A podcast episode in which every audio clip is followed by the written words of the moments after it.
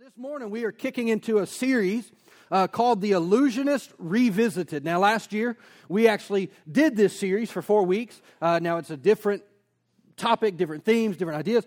But part of the reason that we felt like that we needed to revisit this is because many believers, many Christians, believe things, either believe things wrongly about the devil, about Satan, or they don't believe in him at all. There's roughly between 50 and 60% of Christians who don't believe that the devil's actually real. But yet the Bible talks about him a lot. I mean, he's throughout Scripture, from the beginning to the end. He's in Genesis all the way through to Revelation. I mean, if you don't believe, I mean, let me say it this way Jesus had a conversation with Satan in, in uh, John 4. If he's not a thing, who did Jesus talk to? He has a form. He's not just this abstract evil force thing going on. And yet, many times, people can struggle with really pinpointing. Why? Because, as the title of this series is, is that he's a great illusionist. It, it, you say, well, what's an illusionist? It's somebody who does sleight of hand. It's somebody who says, hey, look over here while I'm doing this over here. And so he's, a, he's the master of distraction, which is what he does to many of us. Sometimes, if, if he can't get us to do bad things, he'll just get us getting too busy doing a lot of good things that we actually aren't accomplishing anything. And the, and the enemy works this way. And I believe that many times that we can feel like this kind of tug of war in our hearts and not really know why. I mean, have you ever felt like that you're just in a fight all the time? Not a physical one, but you just feel like, man, I just I feel this pressure all the time. That's because we're not just physical beings, we're also spiritual beings. The Bible tells us that we are a three part being. You have three parts, three components that make you up. So you have a body. That's this part. That's what you're looking at right now. This is my, Paul called it a tent. This is my outfit. Not just the clothes that I'm wearing, but the skin that's on me. It's not the real me. I have a soul which is my mind, my will, my emotions. So my desires are all up in that, my thoughts. But then I have a spirit man. You have a spirit man. Every person on the face of the planet, this is true of. You didn't get a spirit when you got saved, you've always had a spirit. So you, you could say it this way is that you are a spirit, you have a soul, and you possess a body. You have a body. And yet, we are, many times, we live in a in two dimension world, although we are actually 3D. We're three dimensional in our makeup. But we live in a natural world and we deal with our thoughts, and we think that's the, the, the whole world that we deal with. And it's not true because there's actually a third dimension, which we would call the unseen or the spirit realm. And so the question is not whether you want to be in a fight or not. And really, it's actually the proper word would actually be in a war. The question is not, no, I, I, I want to fight. The question is not that at all. The reality is, is everyone is in it. No one is exempt from this. We are all at war. And you're like, man, that seems kind of extreme. Have you read your Bible lately? It's the story of a war between God and Satan. Eh, you're like, why does Satan hate me? Why, why, why does the devil, why, do, why does he want to do things in my life? Because he hates the God in you. So, in a certain sense, you could think of it this way don't take it too personal. It's not just that he isolated you and just picked you out. No, he hates the Jesus on the inside of you and He doesn't want you to tell anybody else about Jesus. He doesn't want the life of God in you to get out. And so, what happens though is that many times there are two extremes when we start talking about Satan, and we're not here to glorify Satan. Here's what I can tell you is that He is a defeated foe. You're like, yeah, but if He's defeated, then why are we still in the battle? Because the story is not finished. We're still waiting and living out the books of the Bible. The book of Revelations John did the best possible thing he could do to try to communicate what he saw. But how would you explain what an Abrams tank looked like to somebody who had only ever seen a chariot? A, a bomber plane. Only thing he ever saw fly was a bird. So, how do you say there's a, a plane and it's dropping things, and as it drops, they explode? Like, he had no context. So, Revelations is all, but it is a spiritual war. It's not just a natural. Now, there are many parallels throughout Scripture where we see natural wars, but they were holy wars, they were spiritual wars as well. But here's two extremes that I see it, with many people. And, the, and both of them are equally as bad and dangerous. One extreme is this is that one extreme is that everything is the devil's fault. Everything wrong is the devil. The devil made me do it. No, you chose to do it. He may have put the bait out there, but we take it, right? And so not everything is his fault. Now, there are times that he does attack, yes. And there are times, but here's the good news. And actually, during this last series, the Let's Go, I told you, and I shared this almost every week, is it said, What? Go in my authority. Jesus said this, Go in my authority. If you have the authority of Jesus, you have authority over Satan. Like, well, I don't know about that. Go read your Bible. You'll not find one place in Scripture where Satan got the upper hand on Jesus. You're like, yeah, but he killed him. Yeah, go read your Bible. Jesus says, You can't take my life, I lay it down. Big difference. Jesus did not live a defeated life, he chose what he to lay down his life. Why? Because he knew what it would produce. The Bible actually, and this tells you the brilliance of God. He said, If Satan would have known what was going to happen with Jesus dying, he would have never crucified him. He would have let Jesus live his natural life and die. Satan's not as smart as we give him credit. The Bible tells if he would have known, he would have never crucified Jesus. He would have never allowed him to die. The death, why? Because his, the shedding of his blood is what produced our forgiveness. And, and, so, but so we, we have these extremes. On one hand, it's like everything's the devil's fault, or you got this other extreme over here, which is that he ain't real. There's no such thing as the devil. I'm just the product of my choices, and life just happens. And sometimes life does just happen. But sometimes there are attacks of the enemy, and, and he is masterful, masterful at what? Deception getting us to see things that aren't reality, but then convincing us that that's actually the truth. And so we want to, over these next few weeks, we're going to be talking about different lies that the enemy brings into our life. Why? Because he wants you to believe, because here's the reality you're going to believe something. The question is, is what? Are you going to believe God's word and God's promises, or are you going to believe the lies of the enemy? Because that's all he does. He comes with lies. And, and the thing about lies that make them so effective is they're not just way wrong, they're just slightly not right. And so we want to talk about some of these things. And now, now that I've said this, let me give you a scripture that has become probably uh, in the last couple years. I found this verse one day and I just thought, man, I like that. I don't know why, but I, well, I do know why because I'm a little bit of an aggressive person at times. I can be competitive. Y'all haven't seen me much in a competitive mode, but I don't like to lose. I used to say as a teenager, my mom would talk to me about, you know, because I'd play baseball and I'd like strike out.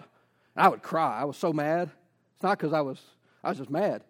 And she'd tell me, she'd be like, David, of course, you know, I was trying to be smart. like my sarcasm. And she'd be like, you got to learn to lose better. I'm like, Jesus didn't create me to be a loser. I'm a winner. you know? And she'd be like, you got to learn to be a better sport. And I'm like, mm. I was like, she's like, you know, you got to learn to have fun. I'm like, there's a lot of fun in winning, mom. there's a lot of fun in winning. Ain't no fun in losing. And, uh, but, so this verse in Psalms 144, verse 1, I love this verse, but it says, Praise the Lord who is my rock. He trains my hands for war. The Lord trains my hands for war, and He gives my fingers skill for battle. Love that. Why? because I'm not in a physical fist fight, but I am in a war. You are in a war. You can say, No, I'm not, no, I'm not, no, I'm not. Yes, you are. You can say, I'm not a spirit, but the reality is, is yes, you are. Yes, you are. There, and, and the good thing is, is that the Bible says is that God trains us for this war that we're in. He didn't just throw us to the wolves and say, Well, good luck. No, He will walk with us. He will teach us. That's why we need to know the Word of God. And it says that He even gives us skill for the battle. See, there is no neutral zone. There is no place where we can go to. Here's the reality we're either going to have two experiences in life, and sometimes we can go back and forth if we allow the enemy to do what he wants. We're either going to triumph, the Bible says in Revelations that they overcame the enemy by two things the blood of the Lamb and the word of their testimony. The blood of the Lamb, so what Jesus, the sacrifice for us, and our testimony, the power of our story. You know, there's a, a phrase, is that many times that, that Satan would like to come to you and try to tell you about your future, or maybe even bring up your past, but you need to remind him about his future because the Bible talks about his future. He doesn't have a good future and he knows it. He just wants to make sure that he's not there by himself.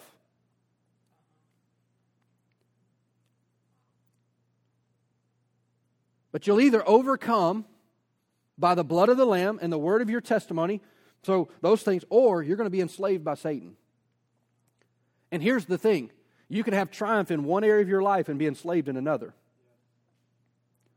It's not like we just, I mean, I say that from my own life. And we all have varying degrees of this. We may have unbelievable revelation in one area of our life and yet be completely enslaved by Satan in another. I've seen it happen. In my, I mean, just in my own heart. I don't have to tell you anybody else's story. I can tell you mine. But that is not what Jesus came to do.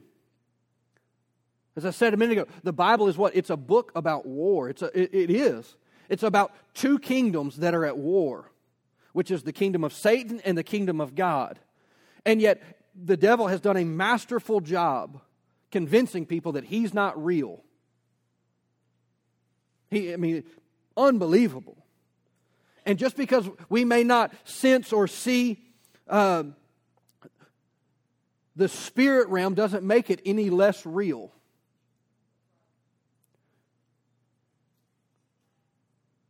It doesn't make it less real. As a matter of fact, it makes it extremely real. So here's one of the first rules of any battle. Doesn't matter what it is. I don't care if you're fighting in a in a cage or a ring, if you're fighting a, a physical battle. What's the who am I fighting? You got to know your enemy. Why? Because if you know your enemy, you know how to fight. Because you'll find their weakness. You, will find the ways that you can gain advantage.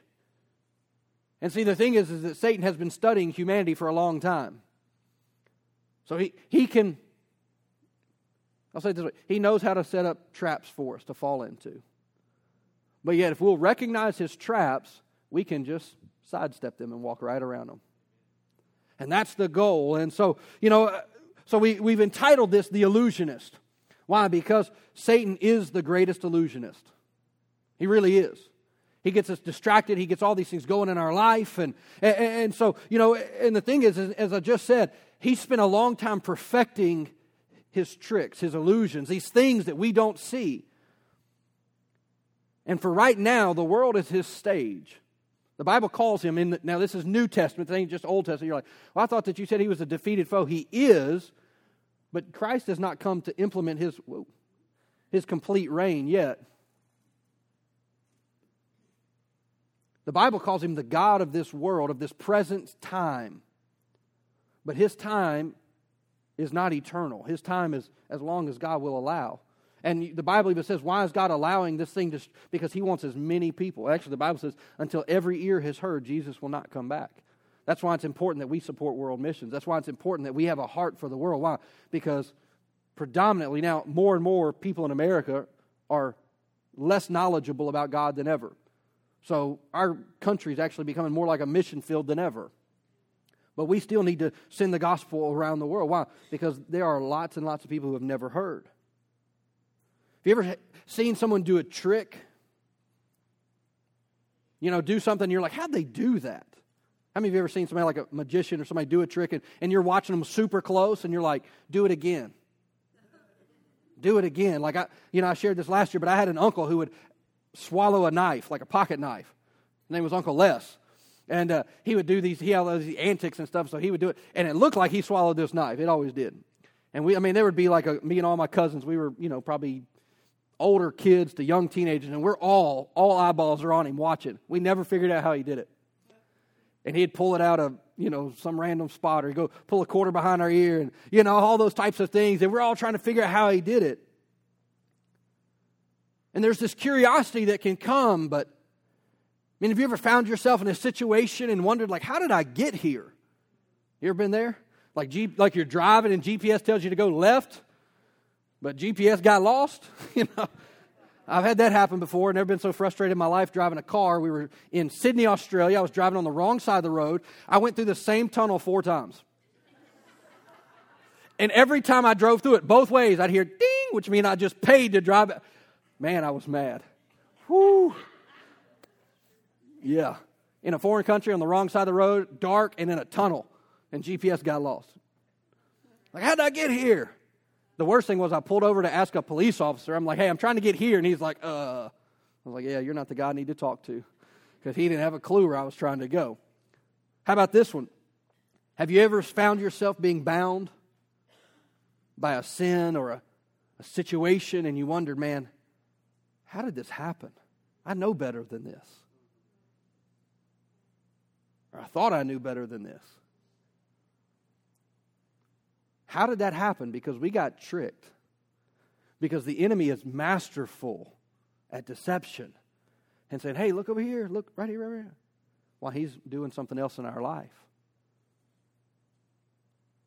He, he's, he has perfected the art of his illusions.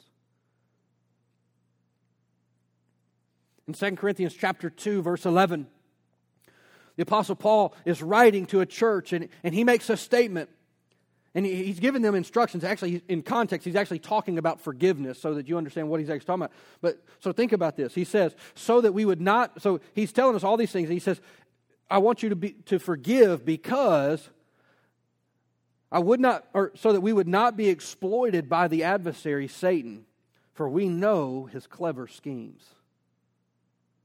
Unforgiveness is actually one of the schemes of the enemy, which I'm not going to talk about this morning, but why? Because he knows the damage that it produces in our life. You may think, well, they, they don't deserve my forgiveness. You just fell for a trick. That's a scheme of the enemy to bind you. You got to be careful. See how quick that happens? Just like that. Another translation says, For we are not ignorant of his designs. We're not ignorant of the things that he does. John chapter 10, verse 10 and 11, there's two purposes that Jesus pulls out here and he says, The thief, the devil's purpose is to steal, kill, and destroy, but my purpose is to give uh, them a rich and a satisfying life. And he goes on, he says, For I am the good shepherd. Jesus, I am your good shepherd. I'm watching out for you. I'm looking for the wolves that are coming for you. But you do have an enemy, and he is coming for three reasons. And you're like, well, why does this matter? Like, why is this a big deal? And why should I even care about this? It's very simple. It's really simple. It comes out of John chapter 8, verse 32. Jesus says that you will know the truth, and the truth will set you free. If you believe a lie, you don't have the truth.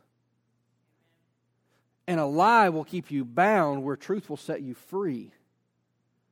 See, freedom can only come through truth. Like, well, what is truth? Who determines what truth is? God's word is truth. Now, you have to make that decision. Is God's word your truth? Doesn't mean that it's optional because truth doesn't change. What's true is true. But you can choose not to believe truth, and you can choose to believe a lie. I mean, we hear that in our culture today. Well, what's true for you is true for you, it just may not be true for me. It doesn't work like that. Truth is truth. Up is up and down is down. If you throw a ball up, it comes down. Why? Because there's a truth called gravity. And no amount of your I don't believe gravity exists changes the fact that it's going to fall. Doesn't matter what it is. Why? Because it's true. There's a gravitational pull in our planet that pulls things to the center. So it pulls it back. That's gravity. And yet when it comes to God's word sometimes we can say, well, it's just that's just not true. But yet the Bible is full of truth that the Bible says will set us free. Free from what? The work of the enemy. See, Satan wants to convince us many times that something is true that's just not true. It's not what God has said. He wants to come and whisper lies to us and fill us with things. And so God's truth, God's word will expose Satan's lies. It will. John chapter 1 verse 5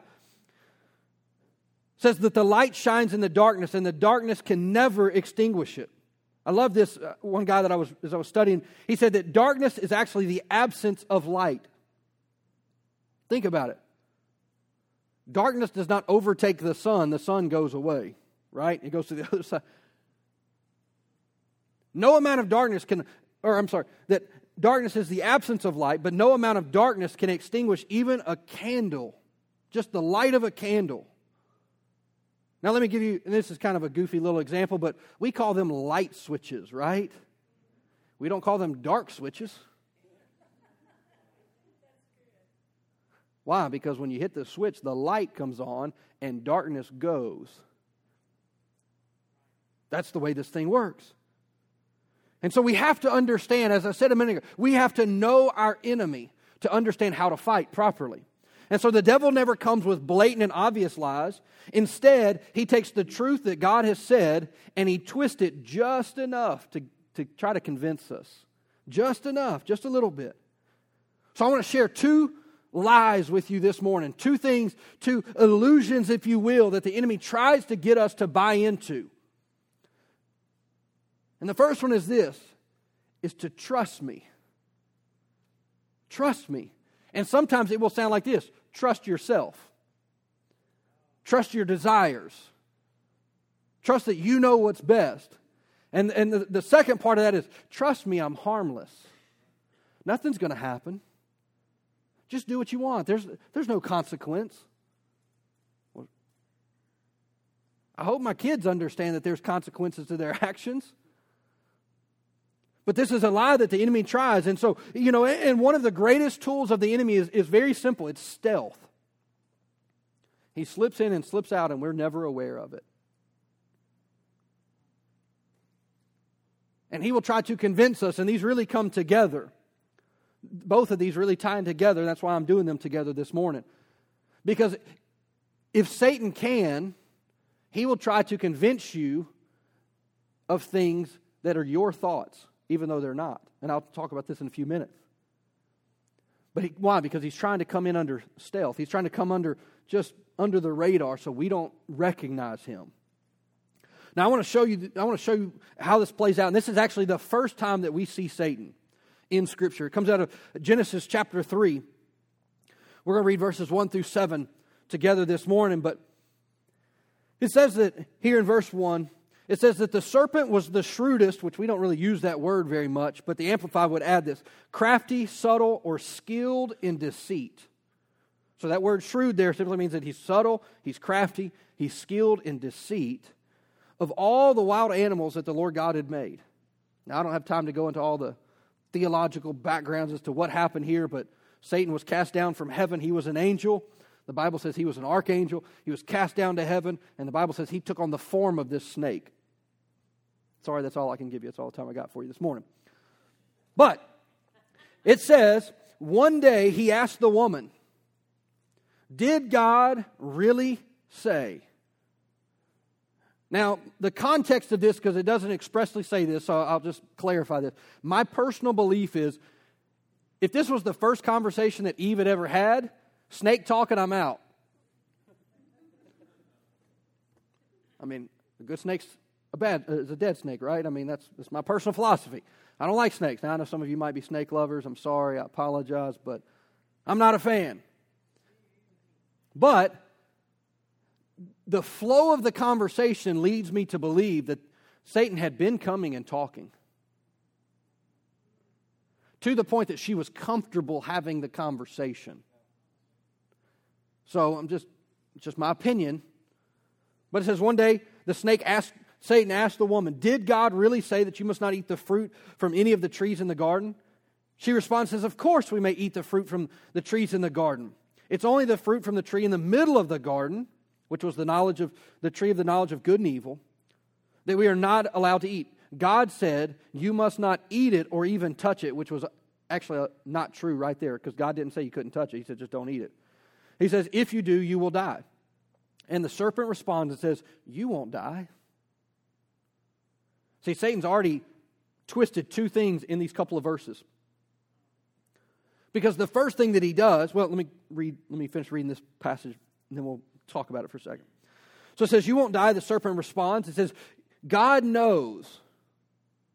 It's really this, so this is the third time that he's already kind of twisting things. God knows that, w- that your eyes will be opened as soon as you eat it, and you will be like God, knowing both good and evil.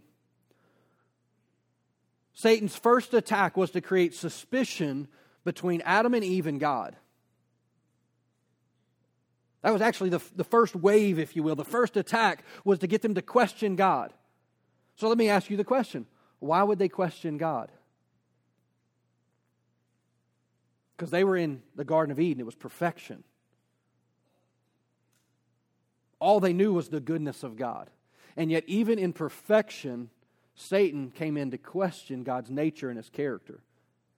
Because all they had ever known was that God was a good God. See, we still deal with this lie today because we wonder sometimes, well, if God's good, why does this happen? That's a lie of the enemy. It's a deception.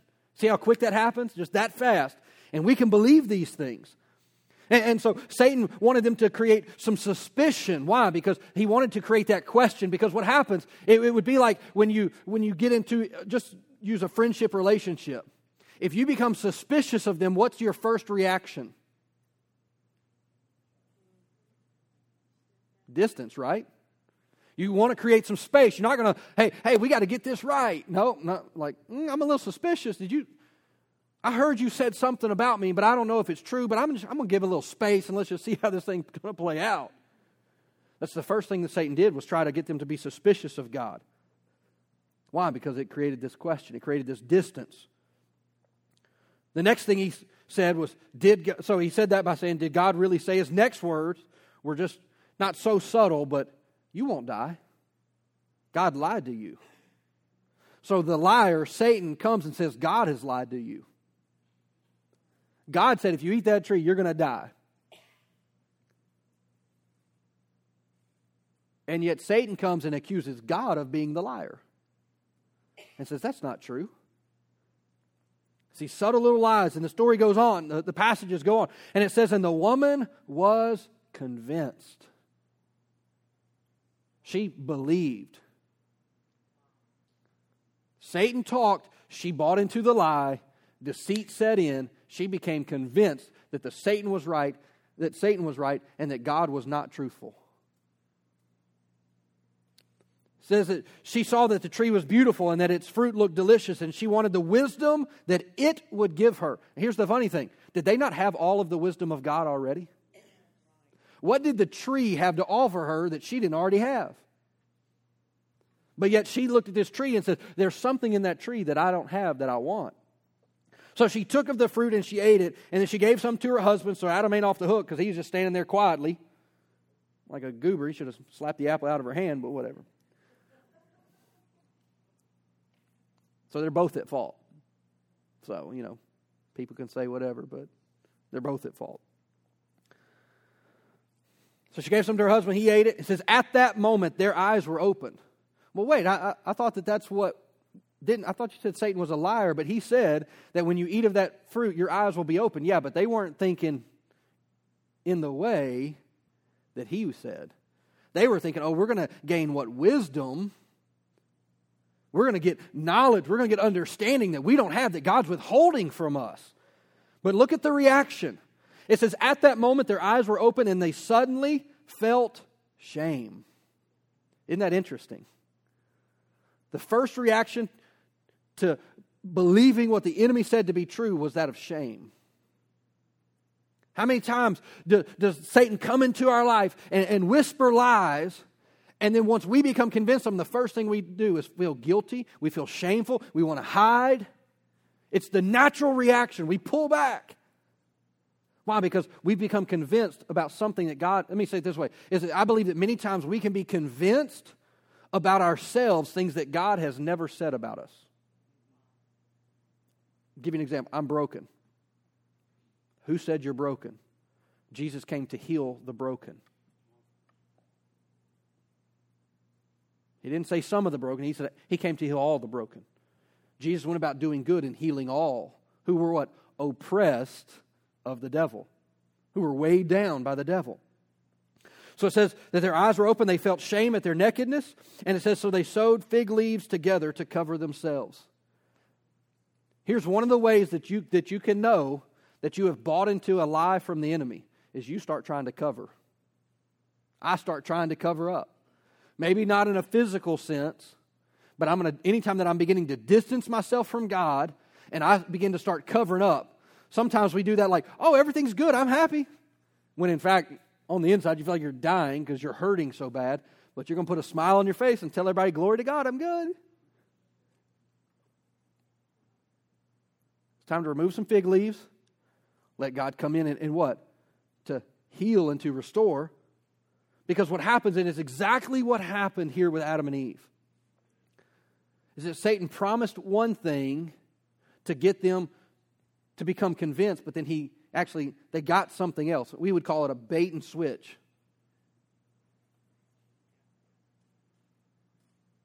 You ever ordered something like online or something, and you get it and you thought, this ain't what I ordered?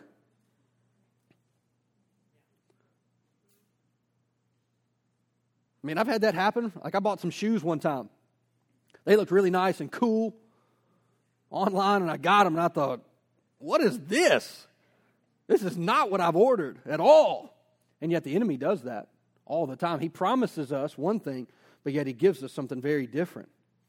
In John chapter 8, verse 44, it says that Satan has always hated the truth because there is no truth in him. When he lies, it is consistent with his character, for he is the father of lies. The Passion Translation says it this way that he's full of nothing but lies, and that lying is his native tongue. It's his native language. If he, how do you know if the devil's lying? Because he's talking. That's the only thing, I mean, like, well, how do I know if it's the devil? If you don't have peace, it ain't God. There's no condemnation from God. If you feel guilt and shame, that ain't the Lord. Romans 8 1. There is therefore now no condemnation for those who are in Christ. I don't feel guilty. Doesn't mean I don't mess up, but the thing is, is the Bible says I have a high priest, Jesus, that I can go to, who had laid down his life so that I don't have to feel that way. Doesn't mean that I'm perfect, it just means I'm forgiven. And I'm thankful I don't have to be perfect. I tried for a long time and it ain't possible. But I'm glad that I can be forgiven. But see, the, the enemy will come, and so he will try to mislead us. He'll try to deceive us. That's what the word lie means. So the devil's main objective is to deceive us, but he deceives us to alter our perceptions, to, to change what we see as reality, so that we believe something that isn't actually true. You ever heard the phrase like things aren't always as they appear? That's what the enemy does in our lives. So the word deceived actually means to cause someone to accept what is or to accept as true something that is false. As I was doing, you know, a lot of times I'll do word studies, and I thought this was interesting, but as I was studying into this word uh, deceive, one of the definitions was actually to ensnare, to bind, to capture, to trap. That's what the enemy wants to do. One of the other definitions of that word ensnare, which I thought is something deceptively attractive. See, that's what the enemy does with, with areas of, of, of sin in our life. Is he wants to say, well, it's not a big deal. It'll be fun. Yeah, but there's a snare on the backside of that. The Bible actually talks about this in Hebrews 11 uh, 25. It says that sin is pleasurable for a season. It is pleasurable for the moment. The problem is there are consequences that can come with it sometimes that are way greater than what we've seen. See, anytime that we're deceived, this is what I can tell you there's destruction. Deception is destructive. And yet the enemy wants to blind us to what? The truth of God's word so that we'll buy into his lies and live far below the life that Jesus died for every one of us to have. Far below. And so it's important that we understand. Here's the, the second, second lie that I want to share with you this morning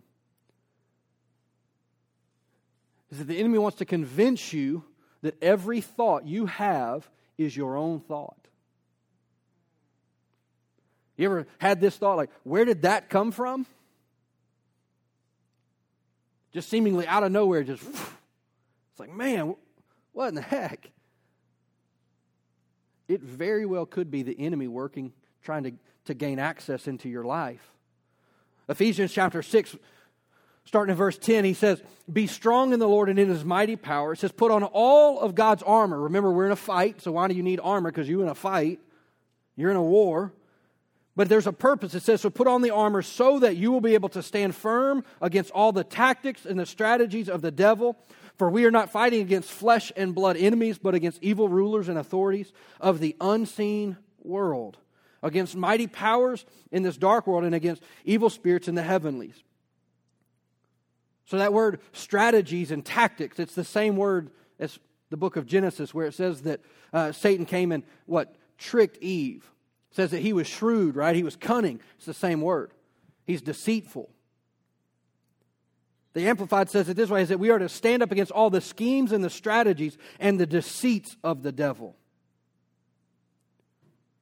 So we, we have to understand is that and part of the one of the major weapons that I see that the, that the, that de- the devil uses against us is our thoughts. Because he wants to convince us that he didn't put it there, that we put it there. Oh, no, you thought that thought. No, you didn't. I just take it. Nobody knows.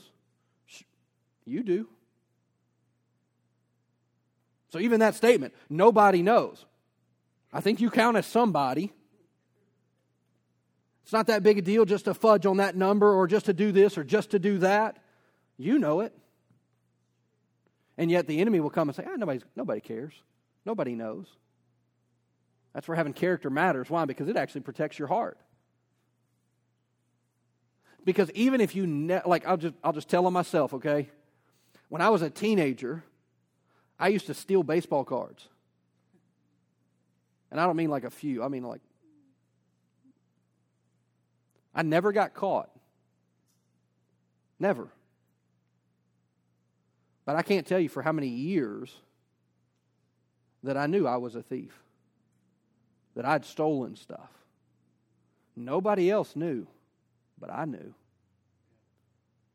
And man, and it, and just like what the devil did, oh, you want this? I knew it. In my own heart, I did, man, and it played on my on my thoughts. I'm like, oh, well, that's insignificant. I'm telling you, the fallout from it wasn't. It wasn't. And the enemy will come and try to give us these little things, try to make it just little areas of compromise. Well, it's not a big deal. Well, you know, I can watch this show. I know it's a little too far, but you know, it's okay. I'll just pray a little more. I'm strong enough. How about that lie? I'm strong enough.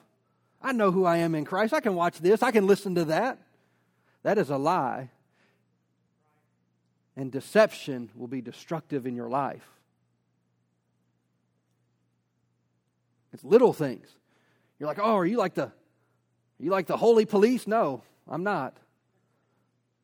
I'm just telling you the truth is that influence makes a difference in your life. And what comes through your eyes and what comes in through your ears makes a difference in your life. And whatever you look at, whatever you meditate upon,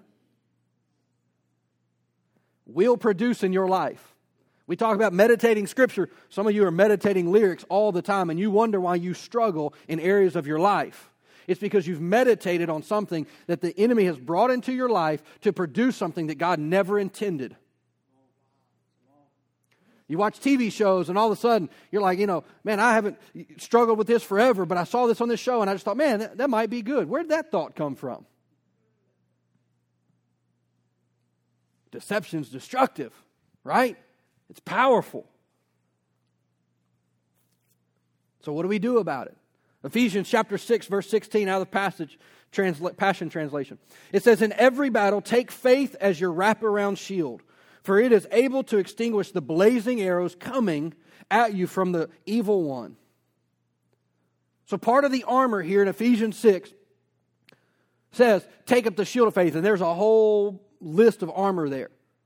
But I'm going to use faith. Why? Because I love how it talks about the flaming darts of the wicked. I just see it's like the enemy going, sending a thought, and it comes and boom, hits.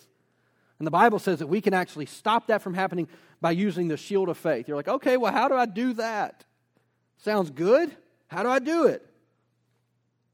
It's very simple. Romans 10 17 says that faith comes by hearing God's word. That's why we have to constantly read Scripture. That's why we need to be thinking about Scripture in our mind. We need to meditate on Scripture. Why? Because it is building up your faith. The more we hear God's word, the bigger and stronger our, our shield of faith can become to block out all those flaming darts of the wicked one. Here's the other good side benefit. If you know God's word, when the enemy's thought comes, you're going to think, that ain't from God. I know him. I know his word, and that don't sound like him. So it's important that we know that. Now listen to this in 2 Corinthians chapter 11 verse 3. I don't know if I've ever really caught this scripture until I was studying. I thought, wow, this is such an interesting scripture. Paul talking to a bunch of believers, Christians. He says, I'm afraid that just as Eve was deceived by the serpent's clever lies, your thoughts may be corrupted and you may lose your single hearted devotion and pure love for Christ. Just as Eve was deceived by the lies of Satan, that your thoughts, he says, I'm concerned that your thoughts may be corrupted and you could lose your single handed devotion and pure love for Christ. He's not saying you're going to lose your salvation. But what he is saying is you might lose the joy of your salvation, though. You might lose some of that heartfelt joy and the life that God came to give you. So now you're just a Christian by name, but your experience. Why? Because you've believed some lies. See, I've already talked about this a little bit, but I want to make this statement is that the battle has been won. The Bible's very clear about this. The battle has been won. Jesus won the battle. But there are battles that are still being fought. Because we're awaiting what? The Bible talks about that Jesus is our soon coming king. It's one of the names that he gives for Christ. We're still waiting on him to come. But the battle of the mind is one of the fiercest. If you can win the battle right here, you can win a lot. I mean, like the majority if you can get this calmed down, your thought life calmed down, if you can get your thoughts in line with God's word, you will greatly, greatly, greatly thwart the work of the enemy in your life. The flip side of that is, too, you can have everything else right. You can come to church, you can be reading your Bible every day, but if your mind's going crazy all the time, and you're just letting the devil say and, and allowing those thoughts, and you're meditating on these thoughts, wondering where'd they come from, and you never take them captive, guess what? You're in for a long road. Because the enemy will gain an advantage. He will. Now, 2 Corinthians chapter 10, verses 3 through 5 give us a great picture of this. I'm wrapping up, so y'all can. I'm having to cover a lot of content this morning. It's mostly the Bible and uh, with a little bit of devil sprinkled on the top, you know. That's why I'm giving you scriptures, though, because I, I need to, because I don't need to convince you that, of what I think. I want to show you what God's word says, because truth brings freedom.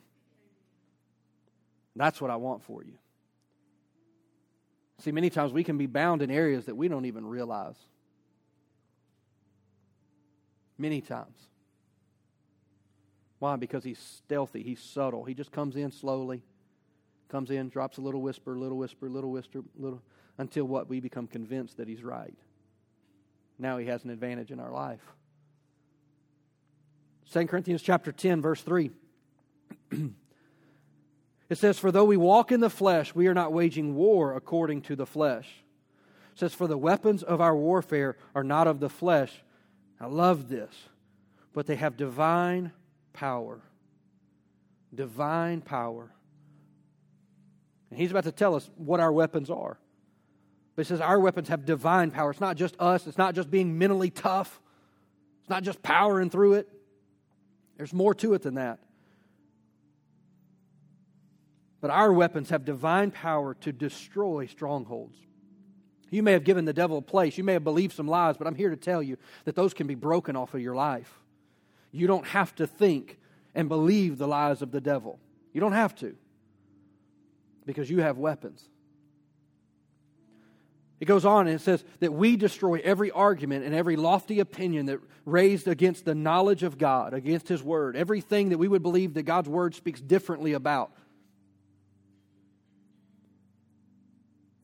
We take those thoughts captive and cause them to come into obedience to Christ. So, how do I do this? Just, rec- just start here. If you're like, this is all new to me, I don't even understand.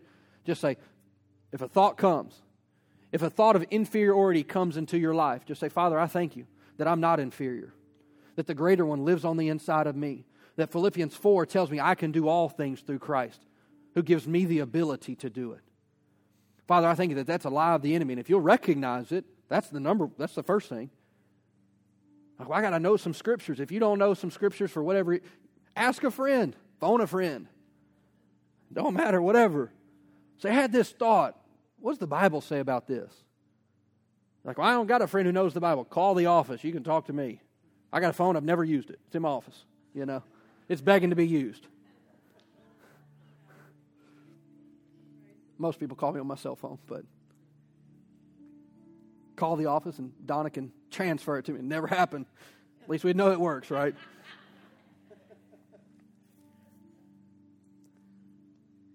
so here's what I want you to know. And this is such a powerful truth. If we want to truly become free, like really free in the way that God desires and wants us to, then we've got to make Jesus the Lord of our minds, not just our heart. He's got to become Lord of our thoughts, of our minds, of what we process and think through. That word Lord simply means master, supreme. In other words, hey, I'm, I'm not going to think whatever, I, just randomness I want to think. I'm going to guard my mind. I'm going to guard it. Why? Because those thoughts will drop into my heart. And I don't want things in my heart. That's why Proverbs says, guard your heart with all diligence. Why? Because that's the direction that your life's headed but it starts in your thought life. And the enemy would love, love, love, love to get an advantage in our thoughts. And he can do it so quickly and so stealthily. He can rush in and rush out, and we'll never know he was there.